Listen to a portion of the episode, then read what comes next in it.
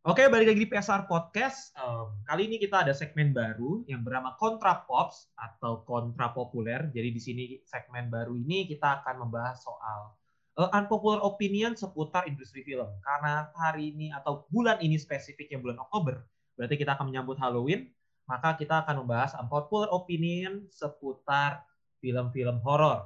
Uh, gue nggak sendirian, gue Andri Guna Santoso dan gue nggak sendirian. Gue bersama dua partner gue. Yang pertama ada Satriawan, say hi. Halo, Satriawan Guna, here. Yeay, mantap. Dan satu lagi seperti biasa, co-host yang sering bersama dengan saya selama PSR Podcast, Isman. Hi, I'm here. Thank you. Thank you. Halo, Oh, oke okay, oke. Hey, so gaya gitu pakai bahasa Inggris gitu. Iya. Eh, mas, mas dong. Oh ya, Mas. harus, harus, Iya. harus, harus. Ah gitu ya. Mas Mas harus harus ya. Biar biar ini ya, biar apa? Biar naik gitu kredibilitasnya kalau pakai bahasa Iya. Inggris. Ini perspektif Iya. asing lah. kan. Oke, tadi gue ada deskripsi di depan, gue udah kasih intro kalau kita akan ngebahas unpopular opinion. Jadi masing-masing dari kita akan state satu unpopular opinion seputar film horor. Film horor. Satu doang. Satu, Satu doang? aja. Ya, boleh kalau lebih sih, kita, tapi satu dulu lah gitu. Biar nggak panjang. Oke, Eh, oke. Nanti sa- saling berkomentar dan dan eh, boleh tentang apa pun, bukan tentang nggak cuma tentang kayak film horornya mungkin yang satu ini eh, oke atau nggak oke, tapi bisa ngomongin sutradaranya, bisa ngomongin pengalaman, jadi bisa macam-macam. Gitu. Oke. Mulai dari gue dulu ya. Menurut gue eh, unpopular opinion gue adalah soal Susana. Di sini ada yang nonton film-film Susana nggak sih? Itu kan jadul-jadul banget ya. Gue. Harusnya Satriawan dan Ini ini. ini seperti mengakui umur ya sebenarnya. Ada sate 200 tusuk. Iya, iya, itu dia gitu. Uh, gua gua nggak ngikutin film Susana di bioskop gitu. Maksudnya pada saat film Susana di bioskop, gue masih kecil. Gue ngikutin film Susana ketika dia muncul di layar kaca. Uh, let's say gue masih SD gitu, uh, SD SMP, dan ketika gue nonton film Susana, menurut gue sebenarnya film-filmnya Susana itu nggak ada yang sehoror itu. Apa karena gue nggak lahir atau mengalami scene film horor pada saat itu gitu gue nggak mengalami langsung gitu loh cinema experience-nya. Makanya buat gue kayak biasa aja gitu. Eh, karena gue expect tinggi banget gitu loh ya.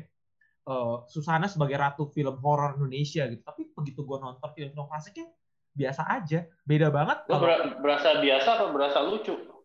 malah lucu sih Lo nonton, lo nonton Susan. Susan ini boneka Lucu, gue gak lucu, gak lucu, gak lucu. Iya, mas, poinnya adalah poinnya buat gue aneh gitu loh. Beda kalau misalkan gue nonton film klasik horor ya dibandingkan modern sama klasik horor kan gue nonton Klasik horor misalnya? kayak Alfred Alfred Hitchcock punya film, Stanley Kubrick punya film, Roman Polanski punya film. Eh, mereka tuh walaupun klasik, gue masih bisa dapat seremnya di mana gitu loh, masih masih bisa ngerti gitu loh. Kengeriannya dapetnya di mana. Tapi kalau Susana, I have no idea kenapa sampai dinobatkan sebagai ratu film horor. Nah, Sebentar dulu, sebentar dulu. anda kan Hitchcock- bapak-bapak nih. Bapak-bapak kan Oke. lebih lebih ngalamin nih skenanya pada masa itu. Mungkin bisa kasih enlightenment lah kenapa seperti itu. Oke, gue mau nanya, kena eh, Hitchcock, horror Hitchcock yang mana yang gue tonton? Psycho dong yang paling utama dong. Psycho. Nah, itu tergolong horor nggak ya? Kok gue lebih ngerasa itu psychological thriller? Iya, gue juga merasa Apa ya? itu thriller. Karena itu nggak ada hantunya, Andre. Gue nggak tahu ya. Gue gue lagi bayangin gue horor sama kan hantu. Cie, Tep- cetek banget. tep- wow. Basi banget lu. Masa horor harus identik dengan hantu sih? Menurut gua horor Oke. asal memberikan kengerian aja sih. Eh, udah seperti dari kata horor gitu. Hor dan or gitu. Gak tahu sih gua gua ngasal doang sih tadi. Oke, berarti lo lo lebih takut nonton Psycho dibanding nonton Susana. Iya, gua lebih dapat ngerinya gitu loh. Lihat ngerinya. Oke. Um, hmm, Kalau- ya, ya, ya, ya. Tunggu tunggu. Kalau kalau lo tadi bilang film Susana lucu, lo nemu lucunya di mana sih? Nah, itu yang mau gue tanya. Lu kira minta 100 apa 100 tusuk sate lu kira nggak lucu? Itu lucu banget. itu lucu banget di, di mana seremnya coba mana ada setan datang minta 100 sa- tusuk sate itu kocak Tapi eh, kalau kalau untuk sekarang, gue akui itu terdengar lucu. Tapi untuk ketika gue kecil, itu itu seram banget dan waktu itu ini gue mencoba melawan opini lo ya gitu. Yang membuat Susana itu menyeramkan dulu itu sebenarnya bukan bagaimana filmnya ditampilkan, tetapi citra yang dibangun dari dirinya sendiri. Susana itu Hmm. ketika gua kecil itu figur yang misterius nih. Oh, a- aktrisnya maksudnya. Gua, gua Aktrisnya, Iya. Oh iya iya dia pakai nama asli ya baru tahu ya. gua. Eh baru Iya, ingat gua. jadi- ya. Jadi Susana tuh emang image-nya udah melekat eh, gimana ya? Kayak auranya tuh emang mistis banget. Kalau lu lu- baik lu ngeliat di koran atau di TV tuh, gue ngeliatnya, ngeliatnya aja tuh, ngeliat gambarnya aja itu kayak udah, ah sih udah serem gitu. Maksudnya eh ng- ngelihat cuma ngeliat orangnya aja itu udah udah ngasih kayak aura-aura mistis 108 gitu dibanding nonton filmnya bener. bener dan Isman. dan dia itu Dri, dia tuh orangnya sangat kejawen makan bunga melati buat buat uh, gua kecilnya waktu itu gua hidup dari lingkungan keluarga Jawa itu itu udah udah menyeramkan banget karena that's not normal gitu loh ada orang Iya. makan bunga melati dan segala macam dan ketika dia muncul di film dia channeling apa sisi misteriusnya itu dan dia Hmm. kemudian juga membawanya keluar ketika dia di kehidupan biasa Tampilan gue publik. Heeh. Ah, Iya. jadinya istilah ratu horor itu tidak hanya terbatas ketika dia di film, tetapi juga ketika dia di luar film, dan itu yang Hmm. membuat dia menyeramkan. Dan serem Iya, itu betul. tidak harus tampilan menyeramkan loh. Ketika gue selalu Hmm. menganggap horor itu adalah ketika lo tidak tahu apa yang lo hadapi. Itu situasi horor. Ketika. Susana itu misterius dan lo tidak mengenal dia ini dari mana, kenapa dia hidupnya seperti itu, dan dia sangat lekat dengan image jadi kayak kayak Robert Downey Jr. di Robert Downey Jr. di dunia nyata dan di film basically Tony Stark. Di Iya. sana begitu, Susana di film dan di luar ya, seperti ya, itu ya, itu yang betul, yang membuat betul, dia betul. menyeramkan. Jadi ketika lo bilang dia nggak menyeramkan, gue merasa ini uh, problem generasi sih. ini. Ah, wow. Tapi kalau kalau filmnya sendiri man menurut lo? Kalau filmnya sendiri pas gue jujur pas gue kecil, kan dulu film Susana banyak diputarnya di televisi. Iya. Mm. gue gue jujur waktu itu gue merasa serem dan dan bahkan ketika dia tampilnya di serial televisi pun gue masih menganggap penampilannya serem dan Susana itu terlihat menyeramkan ketika matanya melotot kan. Ah, oke, Somehow oke, oke. we are sucked to another world ketika dia matanya melotot itu dan itu yang Iya, bikin iya. menyeramkan dan gue gua beberapa kali mimpi buruk ketika melihat matanya itu. Gila. Sampai ke bawah mimpi. Ah. Oke.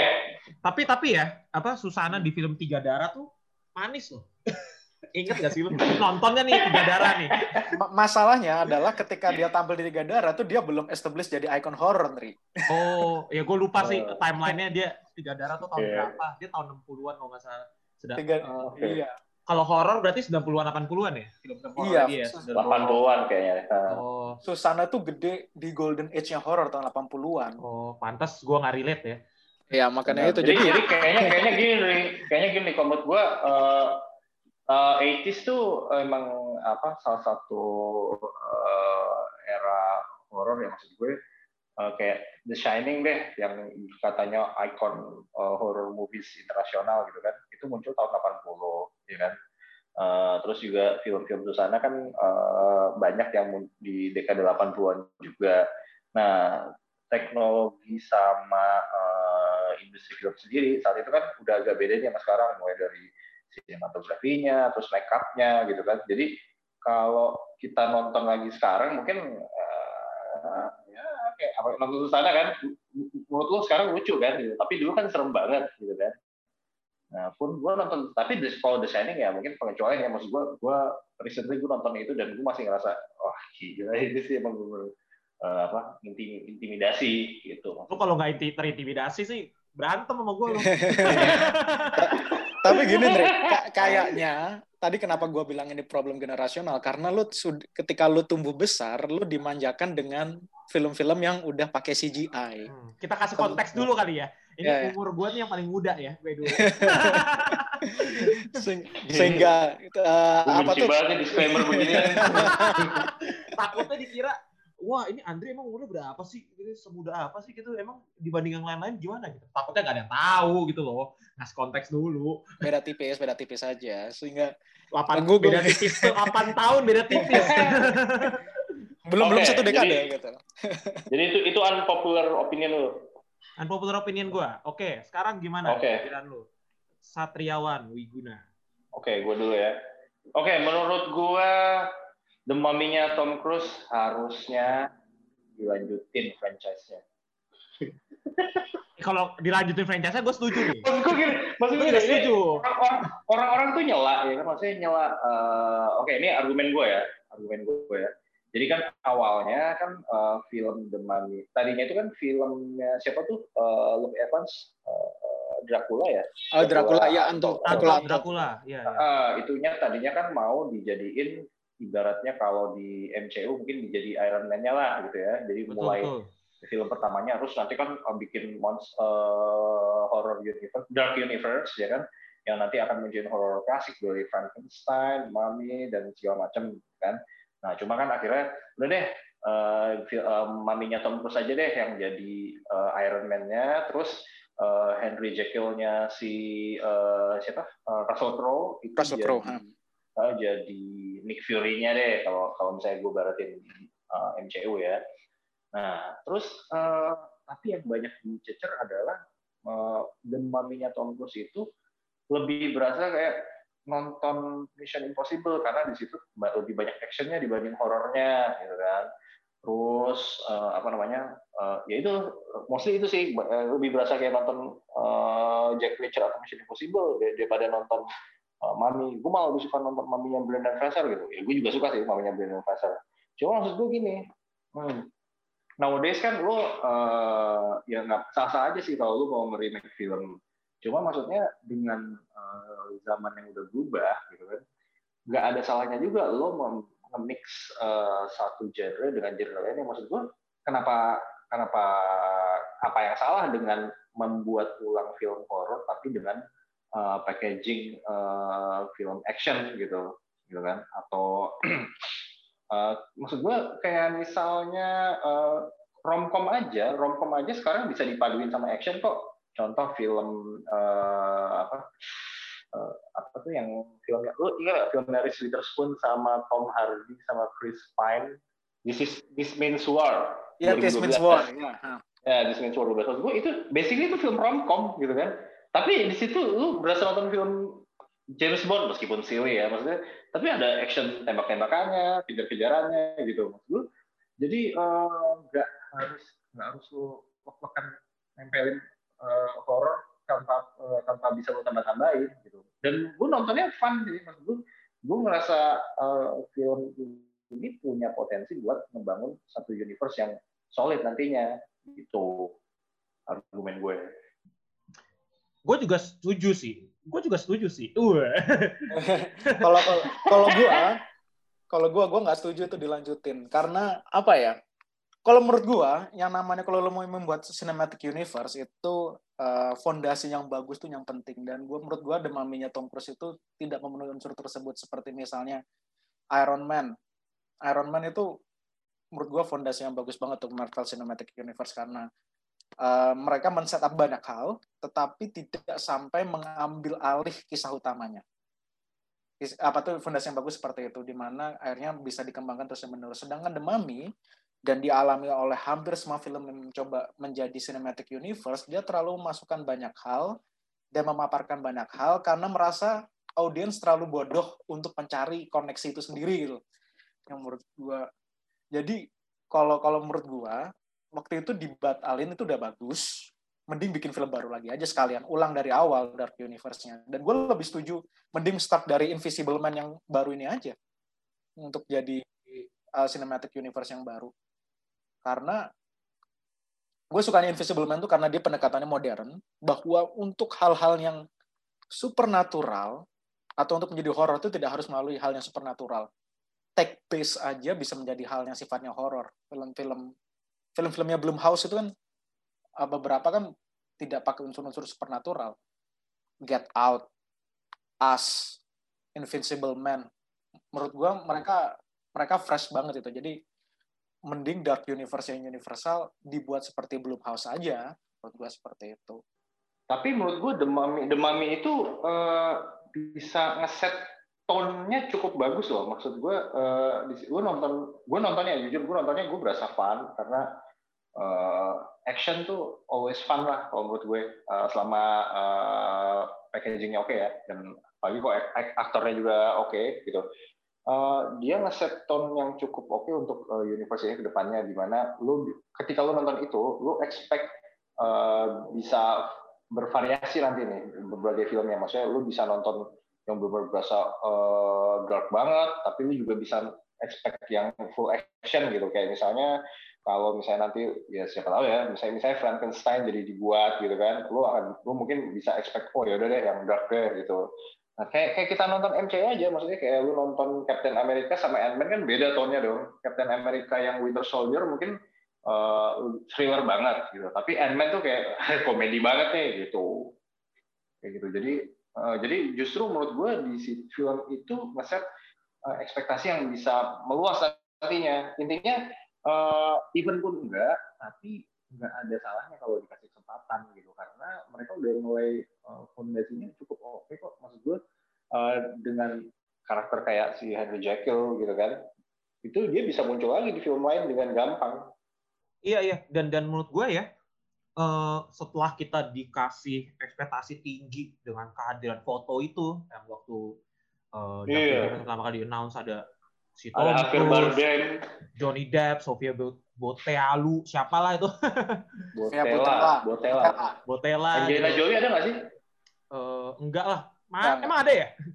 Enggak, eh enggak, tapi katanya gue dengar itu sempat di plot mau jadi Bride of Oh, oh iya, sempat iya, sempat iya. ya ya berat maksud gue dengan dengan udah dapat ekspektasi sebesar itu ternyata dibatalin memang sih betul demaminya Tom Cruise itu agak fail agak agak flop lah di box office tapi kan bukan berarti ngebatalin terus ya udah gitu. Mereka kan masih bisa ngelanjutin ya udah gagal nih film pertama film kedua kita perbaikin dan lebih oke okay lagi. Kebiasaan mungkin karena dia mengalami ini kali ya uh, gagal di Dracula Untold ya yang di mana pas di endingnya kan kalau lu nonton di endingnya itu kan uh, langsung ke era modern kan. Terus kayak bener-bener ada Nick Fury-nya lah di situ gitu.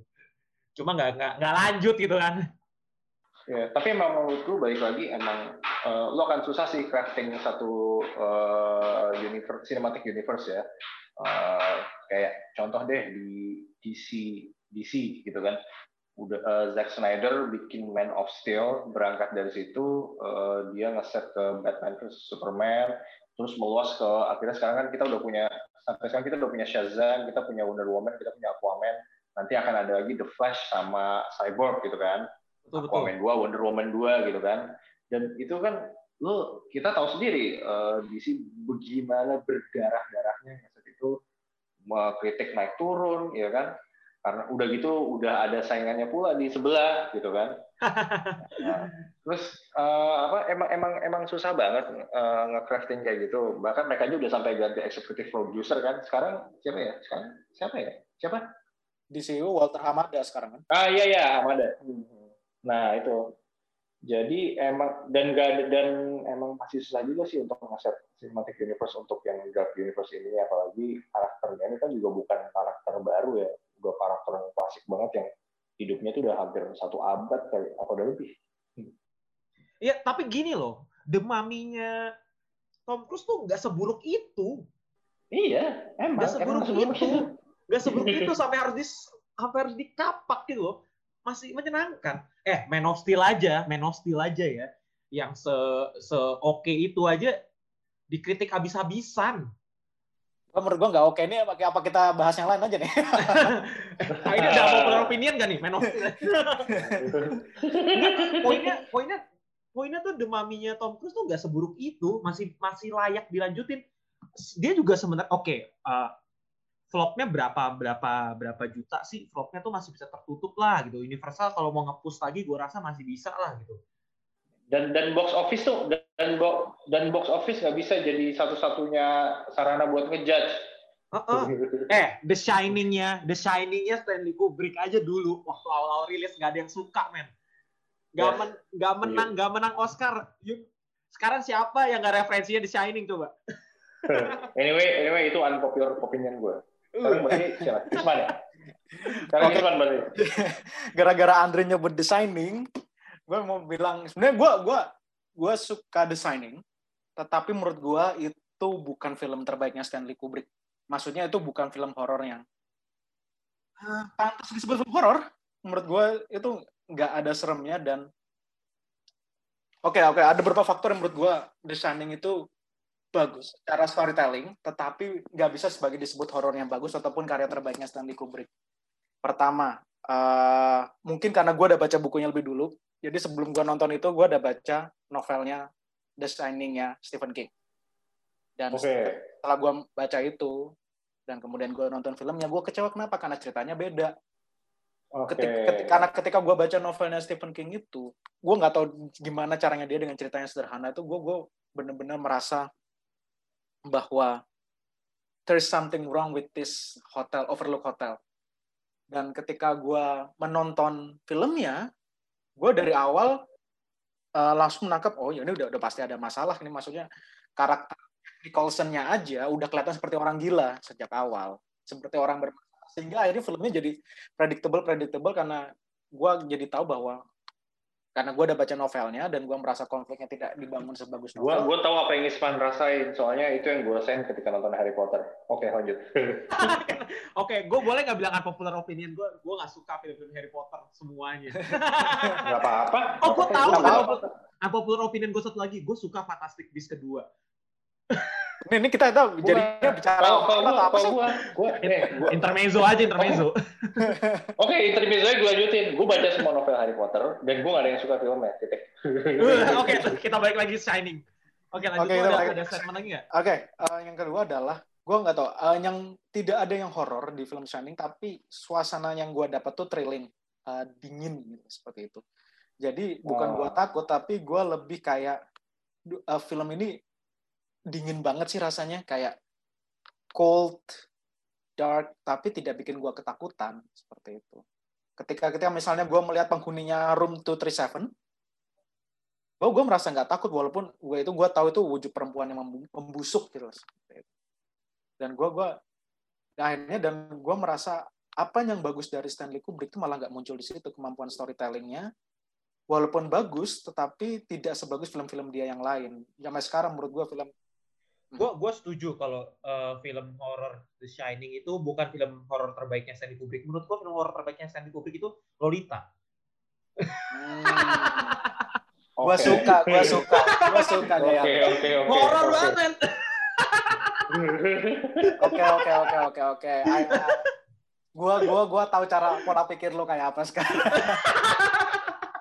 horror banget kan gila bayangin dong nonton Lolita. Ini teman-teman yang belum tahu Lolita nih masih nggak relate nih. Kenapa gue iya. ketawa? Iya kayak gue. Lu nggak percaya gue lu nggak tahu Lolita. Serius lu? Tahu. Serius? Wah lu harus nonton. Karena karena menurut gue film horror paling serem tetap 500 Days of Summer bro. Ini kita kemudian mau belajar adalah bagaimana mendefinisikan horor tuh ya Oke. Film horor yang paling Days of Summer itu itu itu pengalaman horor dari untuk beberapa oh, orang. Pengalaman. berapa ya? Anyway, anyway, uh, soal soal The Shining, gue tetap nggak tahu ya, mungkin subjektif aja kali ya. Uh, eh, gue entah kenapa Stanley Kubrick agak subjektif gitu. Memang beberapa, memang gue agak setuju kalau ngelihat uh, counter argumennya beberapa orang dan kritikus yang mengkritik karya-karyanya Kubrick gitu. Alasan-alasan mereka masuk akal, tapi karena mungkin gue udah subjektif sama Stanley Kubrick begitu sukanya gue dengan Stanley Kubrick dan karya-karyanya jadinya agak susah buat gue untuk uh, menyangkal kalau uh, karyanya ini sebenarnya bukan atau nggak nggak bagus gitu gue susah gitu. Buat gue gue juga bisa balas gitu bagian mana bagus-bagusnya. Akhirnya kembali lagi ke personal interestnya masing-masing gitu sih. The Shining menurut gue jenius sih untuk sebagai ukuran film horror thriller dan bagaimana Stanley Kubrick mengubah skrip atau novel aslinya uh, dari desainnya si Stephen King gitu ya. Makanya ketika dilanjutkan lagi di Dokter Sleep itu gimana cara cara masukinnya menggabungkan The Shining-nya Stanley Kubrick dengan The si Stephen King itu smooth banget dan gue suka banget. Menurut gue Doctor Sleep tuh tahun lalu tuh underrated loh. Kenapa nggak rame gitu? Gue sebel banget gitu. Kayak gue nonton di bioskop dua setengah jam gue excited sendiri gitu. Kayak wah ini sini ini sini. Tapi satu bioskop nggak ada yang ngerti sama sekali. I have no idea. Gue rasa dia yeah, juga nggak yeah, tahu yeah. kalau itu sequel dari Shining Iya, bisa, benar. bisa, bisa. I have no idea. Casual movie goers. Casual movie goers. Tapi gue gue justru gue setuju sama lo. Menurut gua, menurut gue pribadi apa? Gue gue suka Dr. Sleep karena menurut gue tuh lebih setia ke novelnya Stephen King. Jadi dia memperbaiki apa yang bermasalah dari film-film sorry, bukan dari film-film, tapi dari film The Shining Stanley Kubrick. gitu. Enggak, men. Itu Overlook Overlook Hotelnya Stanley Kubrick itu yang bikin serem, men. Di third act-nya itu tuh. Itu kalau nggak kembali ke Overlook Hotel, kalau kita ngikutin. Enggak, enggak, enggak, enggak. Gue gue setuju sama lo. Gue suka Dr. Sleep karena menurut gue tuh lebih serem dibanding The Shining. Karena set lebih setia kan. Padahal kan sebenarnya Dr. Sleep tidak setia-setia banget gitu. Karena di endingnya kan beda banget gitu. Karena eh Dr. Sleep dia mencoba memperbaiki apa yang salah terhadap film The Shining sehingga Shining nggak ada yang salah filmnya. Wah, gila. Mulai debat nih. ada ada ada yang ada yang dia dia salahnya adalah dia nggak setia dan nggak nggak serem gitu loh Yang salah lu. Ini kayak Yang salah lu. yang salah lu Ini ntar dikat ya. habis ini piasar bubar nih Jangan dong. Jangan dong. But anyway, itu sih statement gue sih unpopular opinion gue. Eh, unpopular opinion gue. Yang gue populer berarti ya. Kenapa dia, dari kita bertiga nggak ada yang bahas, nggak ada yang apa namanya, nggak ada yang bahas Ari Aster ya? Apakah karena kita semua populer tentang dia? Wah, menurut gue kita sepakat sih Ari Aster eh, merupakan film film-filmnya tuh merupakan film-film horor yang menurut gue eksperimental kah? Eh, baru Ya, kalau menurut gue, ya kalau Ari Aster ya sama sih. Eh, dia memberikan nafas baru untuk genre horor gitu. Ibaratnya kayak eh, Sam Raimi ngasih nafas baru ke genre superhero waktu dia muncul munculin Spider-Man tahun 2002. Lebih lebih kayak gitu. Jadi kayak ada energi baru, maksud eh, kayak cara menyampaikan eh, horor yang baru gitu. Nggak perlu dengan setan-setanan lah, tapi cukup kayak eh apa ya gue eh, dua tahun lalu waktu pas gue nonton Midsommar ya kan ya lu bayangin aja orang jatuhin diri dari tebing tapi mukanya gue yang nabrak batu. Ih, Duh, gue gue sampai sekarang masih masih. Kalau ngebayangin itu bingung sendiri rasanya. Film karena, filmnya. Karena menurut gue film horor yang bagus dan berkesan itu adalah yang eh, bikin lo tuh kebayang-bayang terus kejadiannya dan itu bikin eh, perut lo nggak enak. Gue jujur sampai sekarang ingat adegan itu pengen, aduh, aduh, aduh lemes. Apa menurut gue adegan ketika gue lupa nama nama cowoknya itu yang dilumpuhin kemudian dimasukin ke dalam beruang terus dibakar itu menurut gue udah creepy banget tuh apalagi diakhiri dengan senyuman uh, queennya itu kan gue gue sampai sekarang masih rasanya tuh nggak enak gitu nonton bagian itu enggak lah hereditary lah yang pas kepalanya keluar mobil terus kepentok gitu. Itu menurut gue ngeri banget. Gue nggak ngerti itu adegan sebenarnya biasa aja gitu, tapi kayak kerasa deket gitu. Kayak gue lagi di mobil ngeluarin kepala terus jadi tiba-tiba, aduh kayak hereditary ini gitu. Iya iya dan dan Harry Esther sih, Harry Esther sih kayaknya referensinya memang mau ngarah ke era-era jadul ya, maksud gue yang tahun-tahun 60 70-an karena Oh dan, dan satu lagi, ah, dan dan satu lagi hebatnya Ari Aster adalah eh, lo nggak perlu menyampaikan eh, menyajikan film horor tuh selalu dalam suasana yang dark. Maksud gue, gue nonton Midsommar itu warna-warni banget, colorful. Itu yang nggak gue temuin, itu yang itu yang nggak itu yang nggak gue temuin di film-film horor lain. Iya ya, tone-nya nggak dibawa ini ya. dan itu yang tadi gue bilang film horor itu adalah uh, karena kita merasa nggak paham atau mengenal apa yang kita hadapi kita kita mengenalnya suasana yang terang itu bahagia ceria colorful tapi ketika lu terang kemudian dihadapi dengan situasi seperti Midsommar gitu lu, lu tiba-tiba gue gue nggak tahu sekarang gue ada di mana ini situasinya bener-bener men apa disruptif melawan pemahaman lu soal yang terang-terang seperti itu tapi tunggu, gue gua gua jadi kepikiran nih. Eh, waktu itu gue bikin tulisan soal Ari Aster untuk untuk microblog kita yang di Instagram. Ada salah satu follower kita yang bilang eh, Ari Aster itu Joko Anwarnya Hollywood. Ada opini seperti itu. Nah, gue gue penasaran. Joko An Joko Anwar tuh nggak sebagus itu bikin film horor. Jadi itu karena karena karena eh, Joko Anwar itu masih dianggap sebagai sutradara horor terbaik Indonesia yang padahal menurut gue sebenarnya Timo Brothers tuh mungkin setingkat lebih baik untuk beberapa. Hmm. Buat gue pribadi, Joko Anwar itu nggak jago ngedirect film Hmm. horor. Oke. Menarik menarik. Scriptwriter dia jago. Kalau ngedirect enggak. Oke, coba Gua jelaskan, Rick. ngedirect enggak. Coba Sebagai jelaskan. penulis skenario dia yang oke. Makanya menurut gua coba kita kita kita Oke. eh, kulik film-film horor yang dia sutradarai Abdi ya. setan. Apa aja coba? Pintu terlarang, Abdi setan. Yang ya udah. modus anomali. Ah, Iya, iya. Kala Udah, gue udah tahu kenapa gak usah diulang lagi. oh, Kala, ya boleh lah. Bukan, eh, bukan, sorry. Horor Bukan, ya. Jelangkung. Misteri. Je- Jelangkung, Jel- Jelangkung tuh Rizal Mantovani. Bukan, men. Yang baru terakhir apa? Yang baru kemarin apa? KKN Desa Penari. Yang desa-desa itu mau ngikutin ala-ala western. Jadi dia apa sih Eh, yang yang kayak The Wailing itu? Bukan. kan? Oh, perempuan tanah jahanam. Ya, perempuan tanah jahanam. PTJ. Perem- Oke. Perempuan Tanah Jahanam. Iya, kayak dueling. Perempuan Tanah. Menurut gue, gaya directionalnya dia tuh eh, ya tipikal bagus. Sebagai film in general bagus. Cuma sebagai film horor biasa aja gitu. Mungkin Pengabdi Setan salah satu eh, film horor yang ngegebrak pada saat itu ya. Sampai nembus berapa juta penonton yang akhirnya kayak jadi comebacknya film Indonesia gitu. Gue gua gua malah biasa aja gitu. Gue Gila, itu serem kayak banget, Jordan. Peele banget gitu. Nggak, nggak, mak- maksud gua yang yang yang, ser, yang serem banget itu trailernya. Oh trailernya, wah. tapi tapi ke- semua film-film horornya Joko Anwar itu kebantu sama skenario atau scriptwriting yang bagus menurut gua. Makanya ketika skenario bagus, eksekusinya nggak bagus banget tapi oke. Makanya jadi terlihat bagus kombinasi itu. Beda beda ketika film Ratu Ilmu Hitam yang tahun lalu tuh. Kan Joko Anwar sebagai sebagai scriptwriter-nya sedangkan directionalnya si bukan Mo Brother ya, salah satu saudara Mo Brother kan ya. Ratu Ilmu Hitam itu ya. Either tim si Timo atau Kimo si Stambul. Kimo Stambulnya gitu. Kimo Stambul. Kimo Stambul. Tahu gue one Kim Kimo Stambulnya kan gitu. Eh, itu itu bagus ceritanya gue suka. Cuma ya mungkin delivernya karena memang mau nampil CGI horror makanya agak-agak fail di beberapa tempat gitu. Gitu aja sih menurut gue sih. Itu dia sebagai sutradara nggak sebagus itu, nggak sebagus itu. Ya gue gue sendiri beranggapan Joko Anwar di beberapa film dia kelihatan bagus. Tetapi untuk film horor eh, masih hit and miss dan maksudnya itu kelihatan dan semakin kentara. Oke, maksudnya problem itu kemudian muncul di film yang non horor juga, yaitu eh, di Gundala. Bahwa terkadang dia itu problemnya mirip Zack Snyder, dia terlalu mencoba menyampaikan banyak hal dan dia dia nggak tahu caranya menyampaikan banyak hal itu secara mulus seperti itu.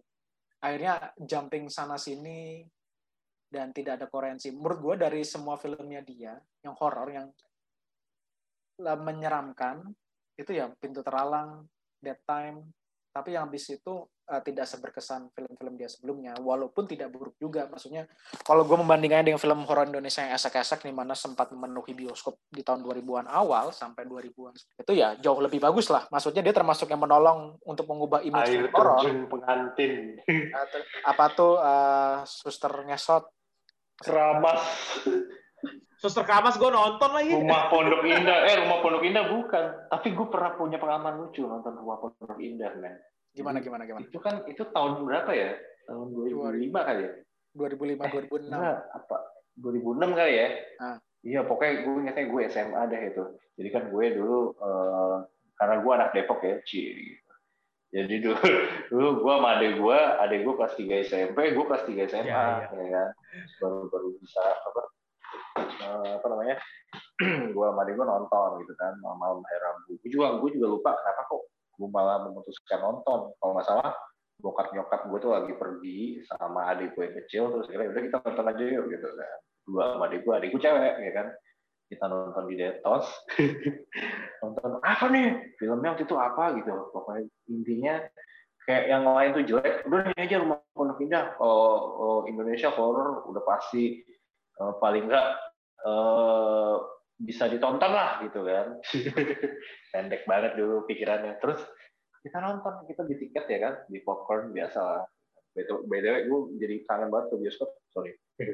Terus ini apa pas gue masuk ke teaternya si mbak bilang "Eh, nanti cuma berdua ya di dalam ya soalnya eh, bioskopnya eh, habis ini udah eh, jam tayang terakhir ada yang nonton lagi oh oke gitu udah biasa aja ya nonton Tuh. 5 menit pertama, hmm, oke, okay. 10 menit, ah, sih udah udah mulai males ya kan. Lihat ke samping aja males, ngerti kan lo? Ke siapa. Gue males aja tiba-tiba ada kepala gitu kan, males dong. 15 menit akhirnya kita Tapi keluar. kayaknya kalau Rumah Pondok Indah memang sejelek itu deh tahun-tahun itu kan tahun-tahun ambruk-ambruknya film Indonesia kan ya. Iya. Iya. Kayak kayaknya zaman-zaman itu film Indonesia yang film horor Indonesia yang bagus itu cuma Jelangkung.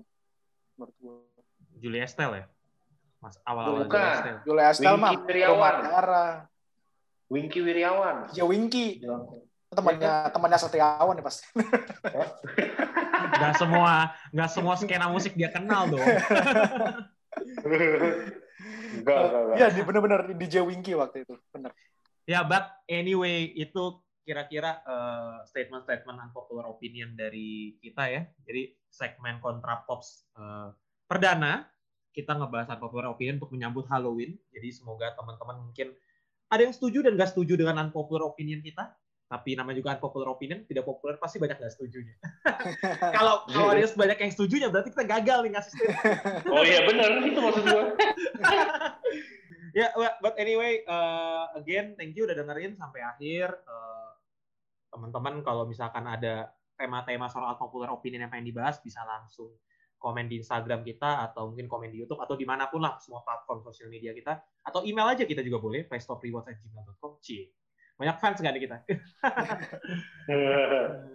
But thank you uh, Satriawan. Uh, Ya, kita akan jadikan host tetap lagi untuk Kontra Pops Ya. Berikutnya. podcast Kontra Pops ya. Keren ya, Yuk. Dana ya. Semoga ke depannya kita bakal ngebahas lebih lebih persiapan dengan matang lagi. Ini Ya, karena masih via Zoom jadi agak susah tektokannya ya. Kalau Benar-benar. semua enak ini. Oke, again, thank you uh, teman-teman udah dengerin sampai akhir. Thank you. Gua Andri, partner gua ada Satriawan dan Isman. Akhir kata, Bye. don't stop, just rewards. Dah.